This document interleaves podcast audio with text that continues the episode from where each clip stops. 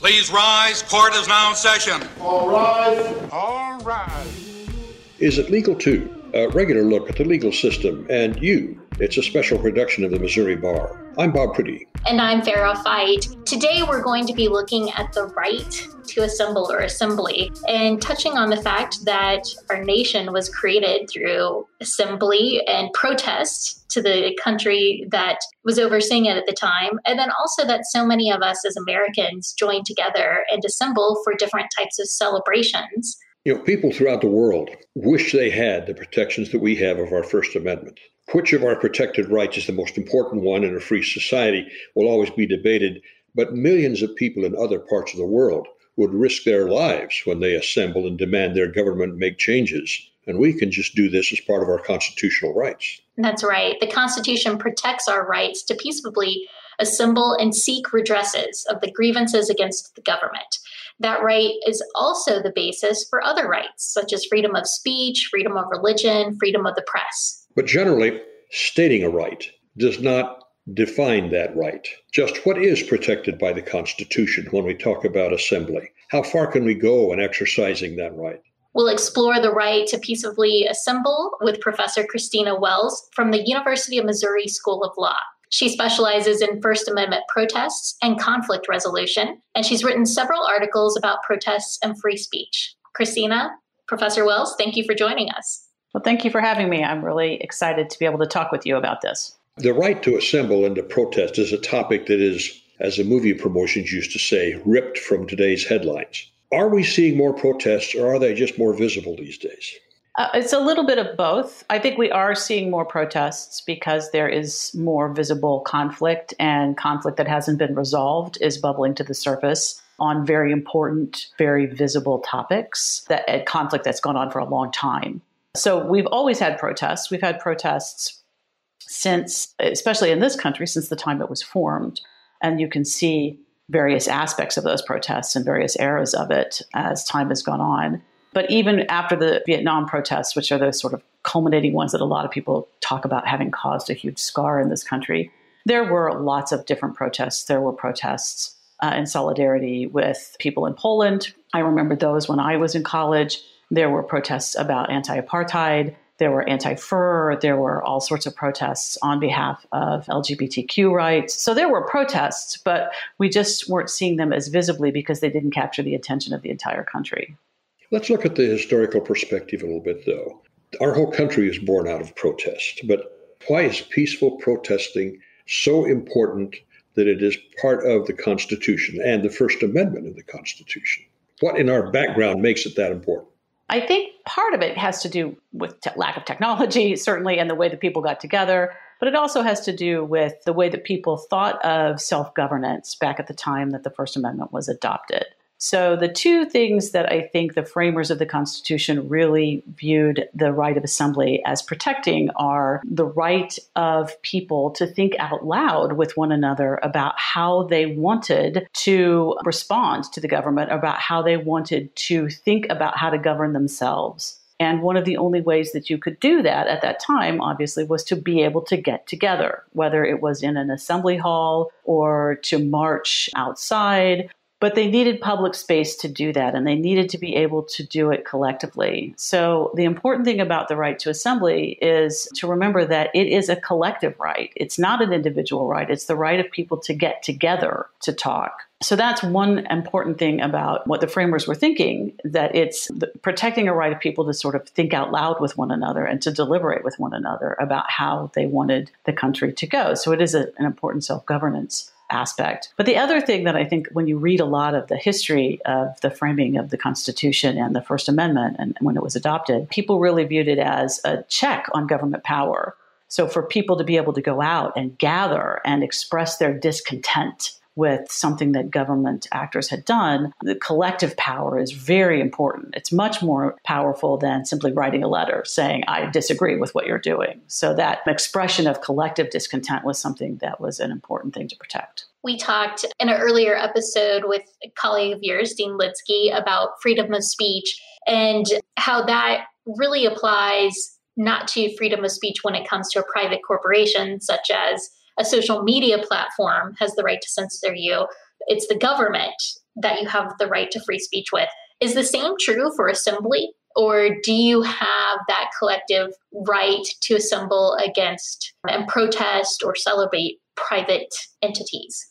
Uh, you have the right to protest, period, in a public space. You can protest whatever you want. You have the right to express your discontent about Exxon or IBM or Apple or whatever you think is happening.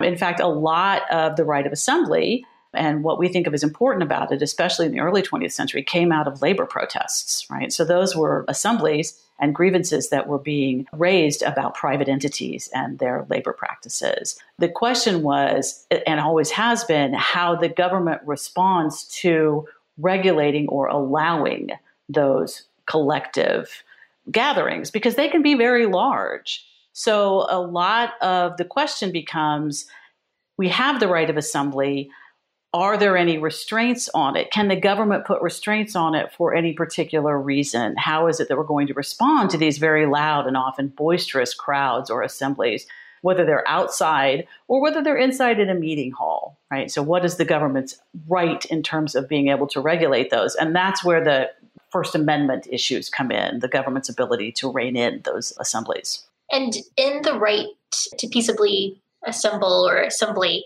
what all does that include? Is it only protests or does that include like your rights to petition or are vigils considered part of that? Celebrations? I guess it, it does it entail more than just the idea to protest or, you know, shake your fist.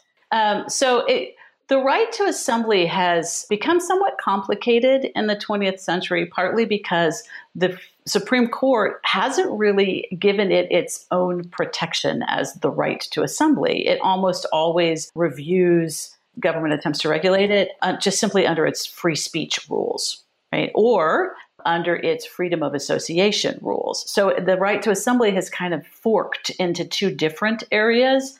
So when you think of the rules or the challenges that have reached the Supreme Court in the free speech area, it almost always is protests, right? So people who gather in protests, a protest would probably include a vigil. So any gathering of people who are in one form or another largely dissenting against either government or some other large entity's actions, right? And a, a protest can have just a very large, broad definition. But the notion of assembly can also include gatherings, right? Simply people gathering together to worship together or to uh, have like minded meetings, right? So, and that's very much eh, consistent with the way that it was historically an assembly of people just to get together and have a meeting on a topic about which they were concerned. Those issues tend to have now kind of been approached by the Supreme Court differently and really under the freedom of association issues. So it's my the answer, my long-winded answer to your question is an assembly can be a lot of different things. Any gathering of people, the court just looks at them differently depending on what they think the issues are that are raised by that assembly of people. Some communities require permits before there can be parades or assemblies of one kind. Have the courts ruled on whether permits are an infringement on the right of assembly? They have.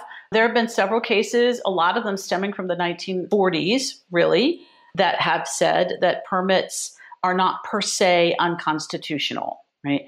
And that's kind of a broad backwards statement because they haven't given us a lot of guidance on when permits are okay. There have been a couple of cases where they've heard challenges to permitting systems that have had sort of a very restrictive rules, making it difficult for protests to occur. We do know some things. The permitting system can't discriminate against protest groups, for example, based on the content of their speech. So it can't discriminate against groups' viewpoint, for example.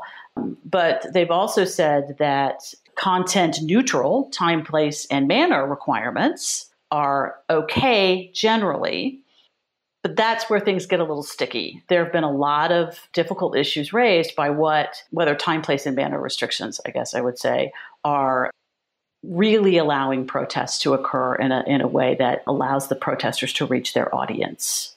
The courts allow permitting systems. There's a lot of challenges at the lower court level as to what the legitimacy of those systems is, but they seem to mostly be upheld. is there a place where the government's authority to protect public safety, regardless of what the intent of the gathering is, collides with the right to have that gathering? Or I might have an example that could Yeah. help if I think I'm on the same page, Bob. So when I was in college, I went to college in Memphis, Tennessee. Okay. And every Martin Luther King Day holiday, the Ku Klux Klan would Okay. fill out the forms and hold Mhm. a parade on that holiday. So I guess the question would be I went when interning for a local TV station, covered it, and there was a peaceful protest, and that those who would go to observe it were, would turn that back to the parade route. But if I guess if they thought that something dangerous could happen at that parade, or just their mere presence could escalate into violence, or you know the average citizen working downtown or going downtown could be harmed, could the government then say no? We're not going to let you have this parade. Is, is that along the lines that you're you're thinking, Bob? Yeah, or or even deny access to certain areas by protesters and things like this. You can't have it downtown, It- it- but you can go to this remote neighborhood and Yeah. have it. Yeah, yeah. Yeah, abs- certainly, security concerns are one of the biggest reasons for why parade routes are rerouted, for why protests are not allowed on the grounds of the nuclear reactor here in Columbia. For example, there are there are absolutely security concerns are part of legitimate considerations when courts or sheriffs or whoever in the city manager's office is tasked with issuing the permit determine whether a group's request is okay or whether there are these neutral time, place, and manner requirements that it's going to use to say, no, we're going to change it or we're going to deny it. Usually without very serious national security or public security concerns, um, and I would even say national security concerns. For example, the nuclear reactor. You know, you can't protest on the grounds of the nuclear reactor or something along those lines. They have not denied the right to protest. They have not denied permits. What they will do is reroute them or move them certain distances away. That's been pretty highly criticized by a lot of academics. For example, and uh, certainly the lawyers representing the protesters as well, at a lot of the national conventions for the presidential elections, there were decisions to move protesters something like a half mile away from anywhere near the convention center so that nobody entering the center could even knew they existed, right? Like so they're like, well, you can protest, but you know, if a protester says something and nobody hears it, right? Is it really a protest? I'm sorry, those are just those are security concerns that the courts upheld to say, yes, we can move you away. There's too much of a concern here about problematic security issues. The one I'm most familiar with personally is as a reporter. In my reporting career, I covered 22 executions, and Mhm. each ti each time that I drove to the prison, there was a designated area set up, usually just outside the gate, for mm-hmm. the anti-death penalty people to, to set up a, whatever protest they wanted to do. They couldn't go pick up the, the entrance to the building. They were given permission to be out there. So that's that's the kind of control that you're talking about. Yes, and that's not uncommon where they will keep protesters a certain distance away from entrances. That has happened in anti abortion protest cases. It's happened in the cases you're talking about, death penalty cases, where it, whether it's security or simply access to ingress and egress of buildings, where they need for, they don't want people to block. And so they're making sure that they have a, a certain distance, kind of a bubble zone created. That's been a pretty common thing for courts to allow after they've been created in the last 30 years. So bubble what we call them bubble zones in sort of academic literature where they've created a certain distance whether it's for security concerns or access concerns that the courts are pretty willing to uphold. We've seen in protests that have been, or assemblies that have been just enormous in size of people who have, have attended. And I, you know, I'm sure that there were others before this, but my first thought goes back to the events in Ferguson, you know, all the way through Charlottesville, and then in, in recent years here in Missouri and across the nation, we've seen different peaceable assemblies, typically along a parade route or designated to a certain area in a community. Do those who are there to collectively assemble and share their thoughts do their rights end if they go beyond that permitted area? Like, at what point are you crossing the line of losing your right and, you know, potentially being asked to go home or even worse, being arrested? So that is a pretty controversial issue right now. So if, for example, you're and, and the examples that have been used, I know there were some issues in New York City with protesters. I want to say it was during the Occupy era where people were protesting, they were walking along a parade route, and if they deviated, if anyone walked off of the parade route at all, they were immediately arrested by police.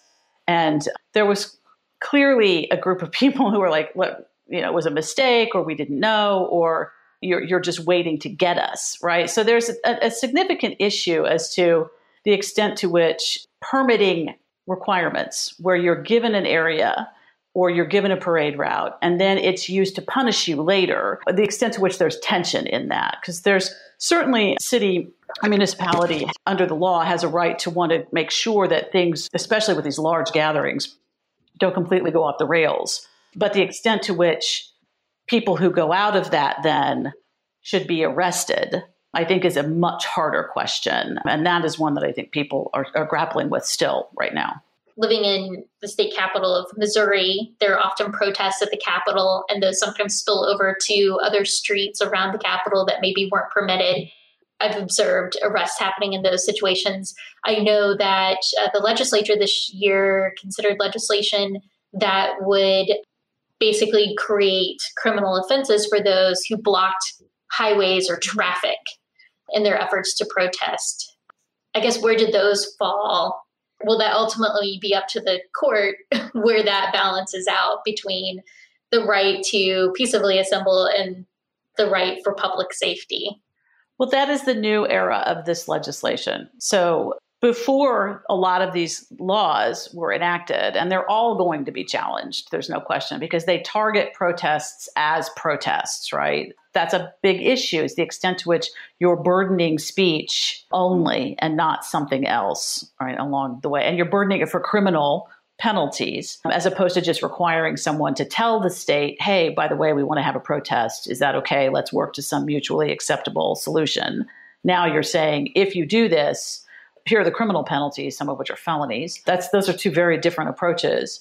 But be clear, before any of those were enacted, states and cities could, and the police did, arrest people for breach of the peace, trespass, disturbance, all sorts of minor arrests that are very vague and easy to use at your discretion. And that's been another area of concern for civil rights lawyers and academics is the extent to which you can use sort of minimal misdemeanor charges to arrest protesters and to sort of chill their willingness to participate in future protests. One of the things that happens is that people will go to court, and one of the strings that will get attached by the prosecutor is this sense of, well, we'll drop this charge as long as you don't have any more charges in the next year.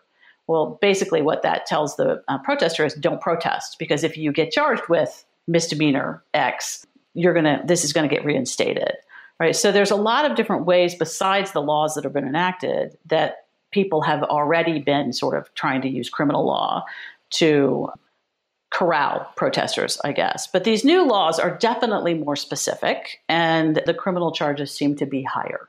Have the courts ever specifically tried to define peaceably? Not really. it's it's difficult. What we know historically is that the framers were willing to tolerate a fair amount of disruption from protesters. They didn't require, in fact, most understandings of the original notion of assembly were that you did not have to have a permit. You could go out and spontaneously protest as long as it did not devolve into violence. Right? So there was a fair amount of disruption that was allowed in the first hundred or so years of the country. Cases began to evolve, and there's a long history and debate about why that is. But in the early 20th century, it began to evolve into this sense that, well, maybe cities could require permits. And then, of course, if there's violence involved, that's obviously a problem. But the issue of what peaceably means is not altogether clear and and that that's a problem. So you have states that have riot statutes. So if you have a statute that says if six or more people assemble and violence occurs or something less than violence occurs it's a riot or a mob. And so it becomes not a protest but uh, you know a riot. And that's considerably more in the way of criminal penalties you haven't really gotten a lot of guidance on that. And states all over the country are very different in how they define riot. So this is a this is a continuing issue. It, it, sounds as if it's easier to define what is not peaceable than what is. Uh, yes, I think that's right. I mean, we know that if people set out to obviously commit violence and to instigate violent activity, that's a, a problem. But um, the treatment of how do you deal with a large group where some people might be violent, but most people aren't, that's obviously a problem. There are certainly cases at the Supreme Court level that talk about cities not being able to hold people guilty by association. On the other hand, there's some disconnect in those cases and what the cities actually do. And so, you know, what courts say and what cities can get away with in terms of how they go after people are have been sort of two different things. And that's partly because there's never been a perfect case, right, that deals with all of these issues. And so, in the sense of how we deal with these, especially large spontaneous groups that occurred last year, after George Floyd's death. Spontaneous protests are hard for cities to deal with because, by definition, they don't have permits. Some states clearly have exceptions for those and they know they're going to happen and they just let them happen. Other states, by definition, those are illegal, right? So that becomes an issue for them because you're supposed to have a permit all the time. And then the issue becomes how policing occurs and the extent to which the police and the protesters interact and the extent to which there's a lot of violence versus a little. And you know is the whole protest a problem or is it just a few people? And so those issues are really not issues that people have dealt with well in a lot of the municipalities and states around the country. It sounds like for a group to assemble and protest, that first they have to go through a permitting process in most places mm-hmm. in the mm-hmm. United States. So that would be a decision by the executive branch, whether it's at the local, county, state level, I'm guessing. So if, usually there's an ordinance that's been enacted. Okay. So there's a legislative rule, like the law, that uh, either the state or the city. But then the decision made to issue the permit is at the executive branch level. Yes. Okay. And if the group disagrees with the decision made by the executive branch, do they have the opportunity to seek an appeal either through the executive branch or through the courts? Usually it goes through the executive branch first. They can try to appeal. And most of the rules regarding permits require that the decisions be made pretty quickly. So oftentimes people have particular days that they want to protest because it's meaningful to them. So this these decision making processes have to take place quickly, and then the appeals processes should take place quickly as well. If an appeal is denied, they can challenge it in the courts and possibly get an emergency injunction, but that's going to take longer than what they want usually.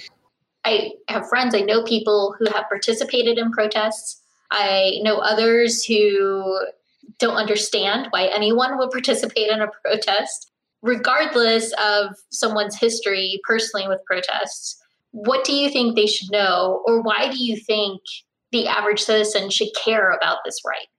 The ability to gather with people to discuss what is happening in the country is hugely important.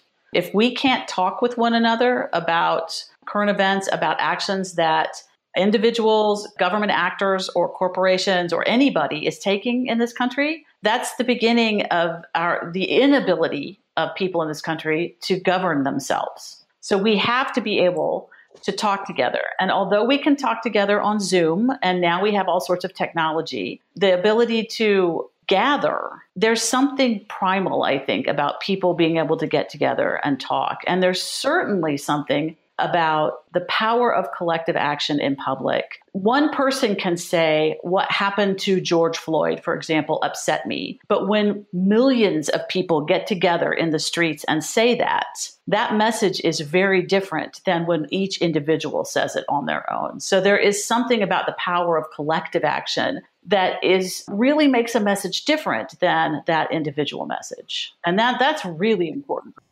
This sounds like a good time for a segment we call Legalese with retired Supreme Court Judge Mike Wolff. Legalese, that means we ask Judge Wolff to translate the lawyer's language into common English. Judge? Legalese. We Americans see an enduring picture or cartoon of the solitary person out on the street holding a sign expressing his opinion, as in, the end is near, or Free Britney Spears. This solitary opinionator may be an American icon, exercising his right to free speech. But the critical thing about him is that he is solitary, and thus mostly ineffective. But what if our American opinionator hero has about a thousand followers in the streets with him, or 10,000, or a 100,000, or a million? We human beings are social animals, and we Americans seem fond of assembling. There is power in numbers. The solitary protester may persuade no one, but the protesters with a 100,000 or a million like minded humans may be powerful enough to establish rights for underpowered minorities or people who want to put an end to an unpopular war or whatever your cause may be. The founders of our country knew the importance of assembling, of collective action initiated by the people. The founders actually had done it.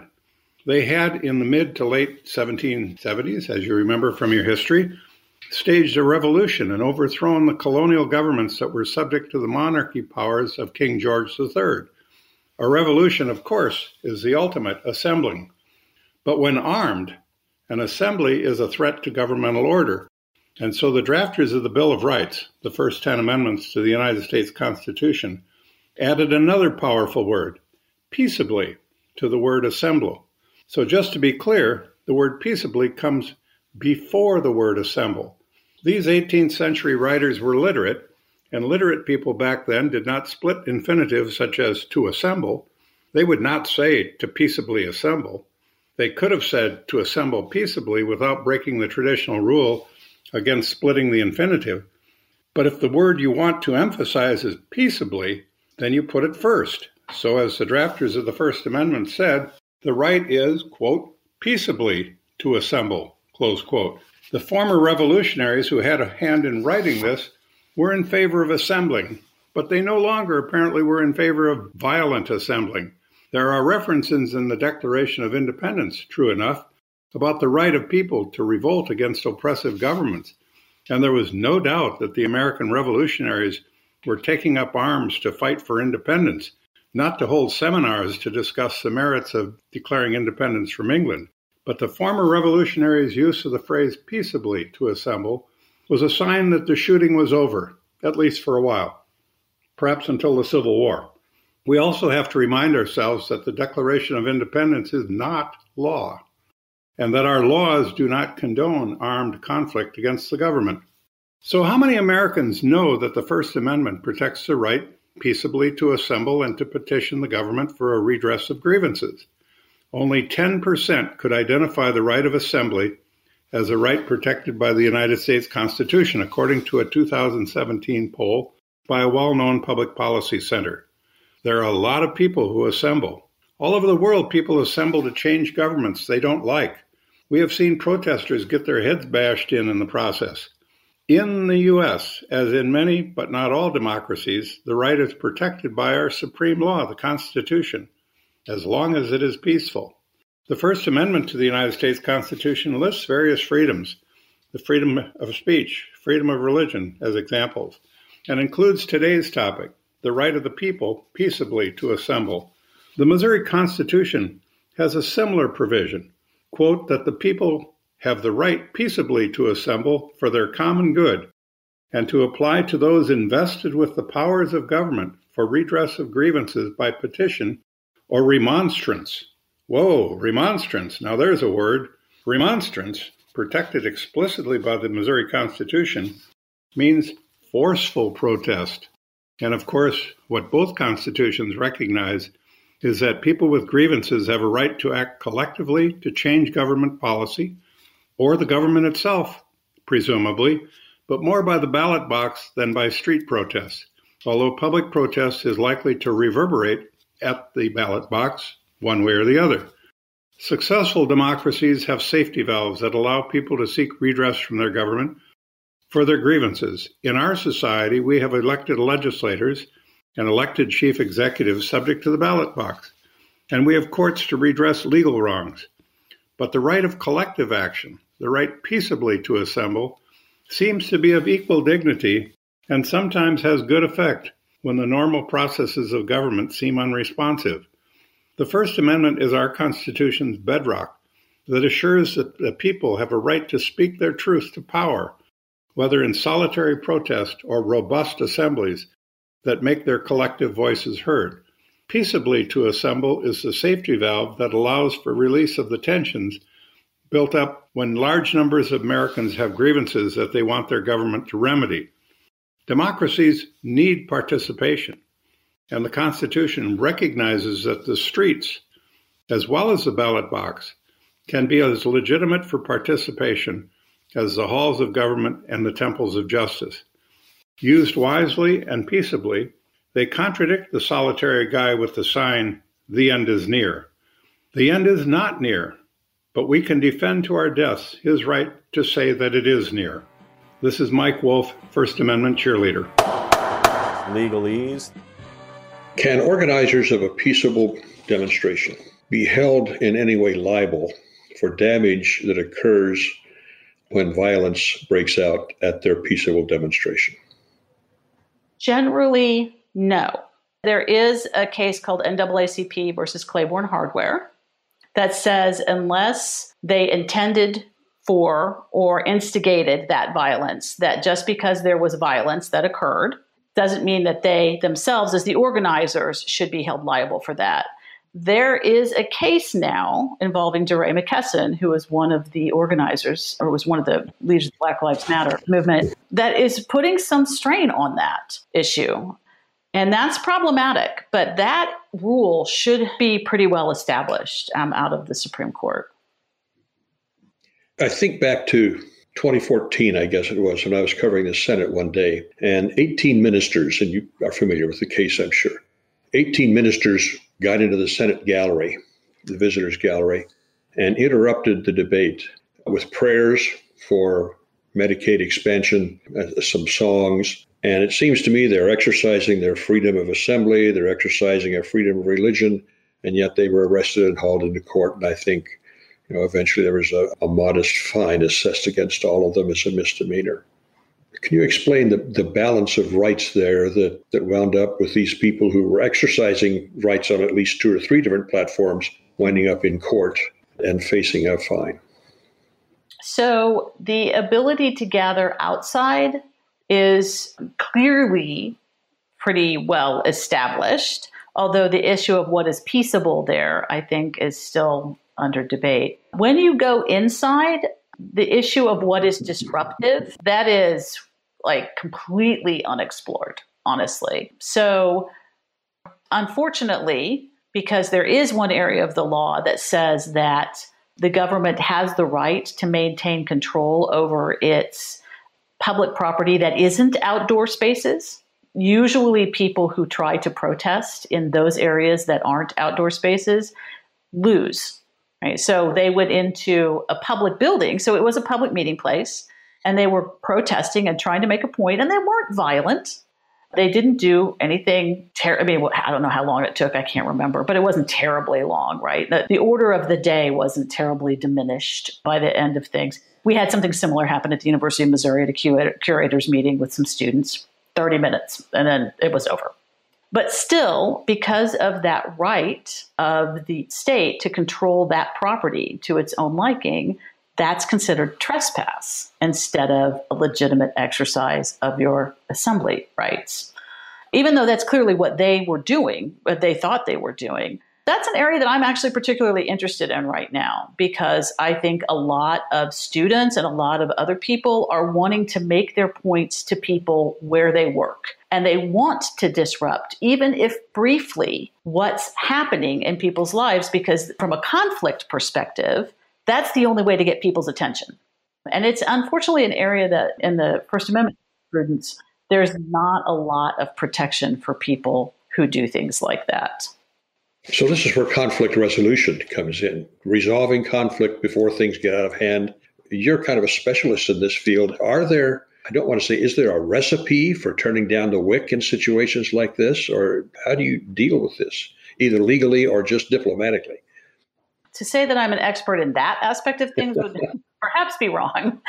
Um, what I look at is why people protest. I mean, how did it get that? I mean, what is protest for? Because too often in the First Amendment area, people want to impose rules of civility on protesters that completely misunderstand why it is that they're doing what they're doing.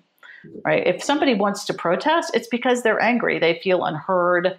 There are a lot of ways in which they haven't been able to express themselves. And so turning the wick down on them means really getting the other side to do something they probably haven't been doing at least for a while. And so that's that's hard. That means getting the other side to understand you really have to listen now. You have to put this in context. You ha- you can't keep saying no or denying what's happened or dismissing or avoiding or whatever conflict resolution tactic you've been taking. And those are big big steps for one of the parties, uh, you know, in the conflict to take. And especially when you're basically at the level of escalation where you've gotten protests like that. Um, I think that's basically what's happening, for example, right now with our sort of racial reckoning, that you, you're getting one side to say, we ha- you have to listen to us now. You must listen. It probably takes a little bit of turning to a different tactic after the protests with the group of people who once you say you have to listen, you have to sort of talk, right, as opposed to protest. But that assumes the other side will, in fact, listen. I don't think there's anything wrong with people getting to the point where they protest. That's just something that happens. If you were to want to avoid that, it would mean that people would have had to start out long ago dealing with that conflict very differently by really actually having a conversation instead of what was probably more an argument or simply not having a discussion at all right so the, the protest itself is evidence of the fact that something didn't work early on it's a matter of heading off trouble before it actually starts you would have to figure out how to do that yes and when you have something as significant as the racial strife that we've had in this country I don't think that's probably the answer. There's got to be a different way of dealing with that. If I'm wanting to go participate in a protest, what are some tips or advice that you would give me that I should be aware of within that right? Are there things that I should and should not do? Obviously, I would avoid violence, is the way that I would say that. Any sign of violence or property destruction is going to get you into a problem right away. So, no matter how much you think that you know lighting that trash can on fire or you know burning down this house in protest or whatever is a, you know and that happens right i mean i get that people are can be very angry those are problematic so those are issues. But the truth is there's been a lot of protests that never had that kind of violence right? That most of them really just didn't have that kind of violence. And then the question becomes uh, for me in those situations for protesters be aware of your surroundings, right? Understand that when you protest, as a general rule, and I feel strongly that it is probably a very scary thing for many police to see a, a large protest. I do. I think that that's probably it's it's a it's a kind of a undulating mass of people. But when the police decide to respond, there is a lot of evidence that those responses are going to be pretty broad, right? And so you need to understand where you are and what you are going to do as an exit strategy. That's what I've always talked to my daughter about. You need to have an exit strategy in a protest unless you just want to be arrested because it's a badge of honor for you. And there are a lot of things that can happen in those situations. I've seen some signs at protests that are well, less than tasteful, let's put it that way. Are, are there any limits on signs or symbols at protests that can be seen as inciting violence just by their presence and therefore be subject to confiscation, for example, or arrest of the person with the sign? Yeah, so that's a that's a really good question. Generally, the answer to that is no. And incitement or an, an instigation via fighting words are generally very much contextual in nature and they really involve two people or one person and a crowd of uh, people or two crowds of people kind of going at each other. And it really has to be sort of directed. So I worked a lot on the sort of Westboro Baptist Church cases where they held up some of mm. the most offensive signs at people's funerals and they were terrible and at a time where people were in anguish. But because of the way they did it, and they stayed 500 feet away, and they held up these signs, and they held up the same signs at every funeral, the court was clear and, and, absolutely consistent with its jurisprudence. That's not fighting words; those they're offensive, but they aren't directed at any one person. And so that's really what has to happen for it to be incitement is you have to basically be nagging someone, you know, you're poking at someone. It's, it's like that person who's poking at you. That's really what they need for that to happen in those kinds of situations. It's certainly possible that there could be a situation like that where someone is trying to incite a crowd, but it's almost always verbal as opposed to signs. In those cases, I also tend to then think of I think it was the freedom of road riders, I could have the group name wrong, that would then assemble wherever they knew that group was going to be to almost show like a different type of assembly and they'd have their motorcycles mm-hmm. maybe leave the engines on to drown out any chanting that may have occurred. Right. No the freedom riders. Yeah absolutely. Yeah. and they they, that is an interesting case where you have somebody who wants to speak and speaks and says these terrible things, and then the freedom riders come in and they form counter speech, a wall of counter speech against them. Basically, even though they don't really have signs or anything, it's all symbolic. That wall of people between them and the funeral goers was a symbolic sort of statement of we aren't going to let this happen here. And those kinds of interactions happen a lot. Um, they're contentious the people are annoyed with one another. They're angry, but they're not. Neither side is engaging in fighting words at that level, and that's protests are like that. That's one of the things that I try to remind when I teach my students. Protests are not usually super pretty. They're often boisterous. They're often angry, and they're still peaceable. Peaceable is involves a lot of different things, but they don't involve people like you know sitting and drinking tea. Well, this whole issue of freedom of assembly reminds us, I guess, that every right in the Constitution is not an absolute right. Can we say that, Professor? Oh, absolutely, yes. Um, there are many legitimate restrictions that the courts will allow on protests. I personally don't love them, but I do understand that they are legal and that the Supreme Court has allowed them. And as long as the city has or the state has a significant interest or an important, substantial interest, and the restrictions that they put on there are not content based, and they allow you know reasonable protests, then generally the courts are going to uphold those. And safety, you've, you've identified many safety, access, lack of. You don't want to have the entire city disrupted by a mass protest. So there are lots of things that courts will look at and say, yeah, these restrictions are fine. This has been one of the basic issues of our time is the right to protest and the freedom we have to protest. And it's one of these issues that has many facets. We want to thank you very much for being with us on this edition of Is It Legal Too to explore all of the nuances of this constitutional right that we have. Is It Legal Too is a special production of the Missouri Bar, and we want to thank Christina Wells from the University of Missouri Columbia School of Law for helping us understand this important right and explore some of those nuances within it. Yes, thank you for joining us, Professor. Well, thank you for having me. Tony Simons, the Missouri Bar Citizenship Education Director, is here to share more. In the past year, we've seen a wide range of Americans from vastly different parts of the political spectrum take to the streets to register their outrage at events that they find unacceptable. Some contend that this is a recent development, a product of our polarized times. In truth, it is but the latest example of how perceptive Shakespeare was when he wrote What's Past is Prologue. In the 1939 Supreme Court case of Hague versus Committee for Industrial Organization, Justice Owen Roberts wrote the following Wherever the title of streets and parks may rest, they have immemorially been held in trust for the use of the public and time out of mind have been used for purposes of assembly, communicating thoughts between citizens, and discussing public questions.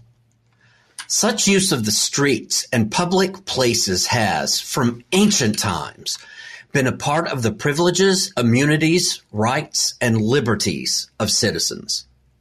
This quotation captures the importance not only of protecting the right of people to believe what they want and preserving the right of the people to speak what they believe, but also safeguarding the ability of individuals to join with other like minded people to present their views. Speech is designed to convey a message. The right to assemble with others shapes the manner in which that message is conveyed and may determine whether that message is conveyed successfully. Almost inevitably, a hundred voices unified behind a message will have a greater impact than the observations of a single person. The framers of the Constitution understood this. They had witnessed this reality at work as they moved toward independence, and that is why they extended constitutional protection not only to speech, but also to assembly. As far back as 1876, the Supreme Court noted the right of the people peaceably to assemble for the purpose of petitioning for a redress of grievances is an attribute of national citizenship, and as such, under the protection of and guaranteed by the United States. The very idea of a government, Republican in form, implies a right on the part of its citizens to meet peaceably for consultation in respect to public affairs and to petition for a redress of grievances. These judicial affirmations of the right to assemble border on poetry they celebrate a right that is essential for our constitutional system of government. Now, does all this mean that the right to assemble is absolute? Certainly not. The very thing that gives an assemblage of people its power also presents its greatest liability. Passionate people coming together to present their deeply held beliefs in a public setting may unleash chaos and lawlessness. Even the most freedom embracing country in the history of the world cannot allow that to happen. Liberty cannot be allowed to devolve into anarchy. In the Hague case referenced earlier, in which Justice Roberts waxed philosophic about freedom of assembly, he went on to point out the privilege of a citizen of the United States to use the streets and parks for communication of views on national questions may be regulated in the interests of all. It is not absolute, but relative, and must be exercised in subordination to the general comfort and convenience and in consonance with peace and good order. The Supreme Court would take up this issue of when individual liberty must yield to the interests of society just a couple of years later in Cox versus New Hampshire, a 1941 decision. In this case, state law prohibited a parade or procession upon a public street without first obtaining a license from the local government. When over 50 Jehovah's Witnesses took to the streets of Manchester, New Hampshire without obtaining such a license, they were convicted in municipal court of violating the law. The defendants challenged the law and took their case to the Supreme Court. Chief Justice Charles Evans Hughes, writing for a unanimous court, signaled his intention to side with the government when he noted at the outset that there would be no civil liberties for anyone without the imposition of law and order. Hughes went on to elaborate upon the government's need to control movement on city streets, writing, the authority of a municipality to impose regulations in order to assure the safety and convenience of the people in the use of public highways has never been regarded as inconsistent with civil liberties, but rather as one of the means of safeguarding the good order upon which they ultimately depend. The control of travel on the streets of cities is the most familiar illustration of this recognition of social need. Hughes then asserted one of the most frequently accepted limitations on the First Amendment, writing, if a municipality has authority to control the use of its public streets for parades or processions, as it undoubtedly has, it cannot be denied authority to give consideration to time, place, and manner in relation to the other proper uses of the streets.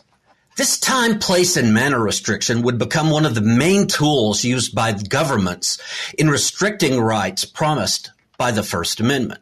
When they would use this doctrine, governments would argue that they were not targeting the content of the speech or the reason for the assembly, but rather merely the time, place, and manner in which that speech would be given or that assembly held. Let us return once more to Justice Roberts in Hague. While he conceded that freedom of assembly is not absolute and must be regulated, he went on to caution that the right of assembly must not, in the guise of regulation, be abridged or denied.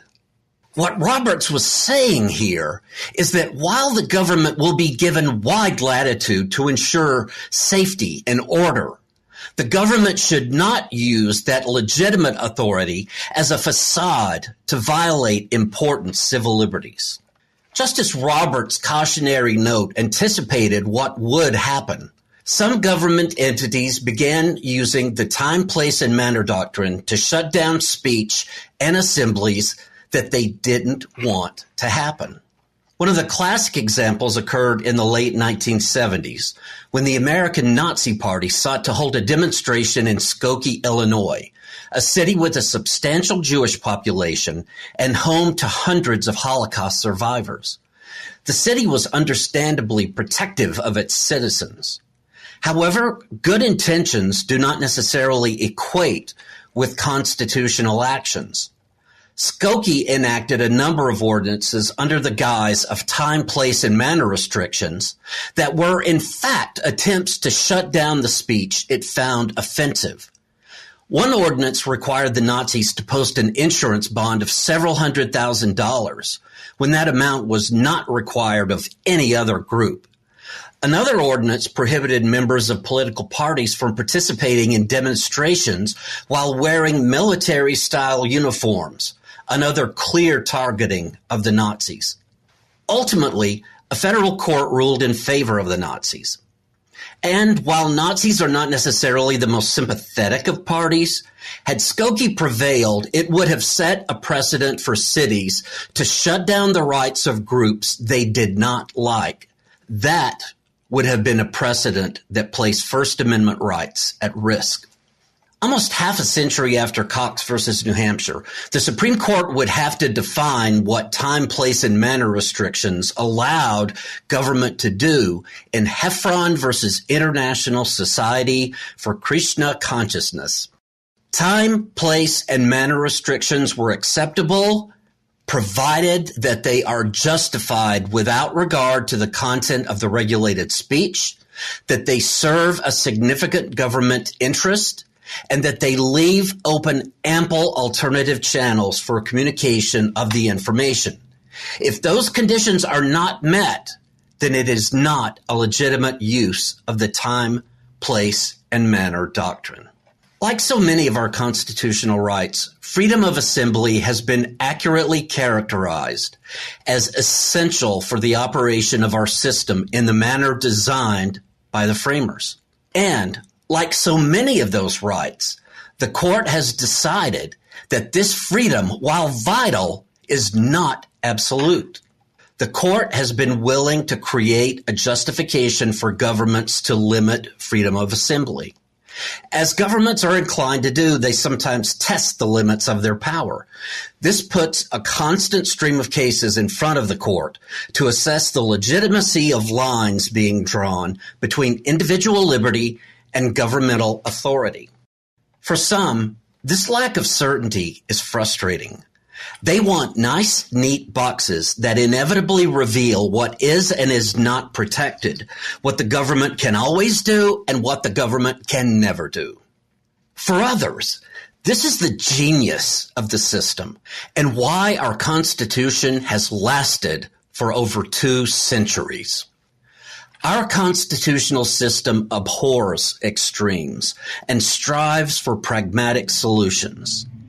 Given the intricacy and importance of issues raised by the protests in the wake of the killing of George Floyd, as well as the events of January 6th, the Constitution's flexibility and the judiciary's quest to find the balance between individual freedom and societal interests is something that serves us very well in these volatile times. Nothing further, Your Honor. There are some resources you might want to check out, whether you're involved in criminal proceedings or whether you have other legal questions, for instance, about the right to peaceably assemble or other constitutional rights. You can find those at MissouriLawyersHelp.org. That's MissouriLawyersHelp.org. We have an array of information there on various legal topics, all aimed at helping you better understand the law. That's because the more you know about the law, the better decisions you can make for your life, your family, and your finances. I'm Farrah Fite. And I'm Bob Priddy. We'll see you in the next edition of Is It Legal Too?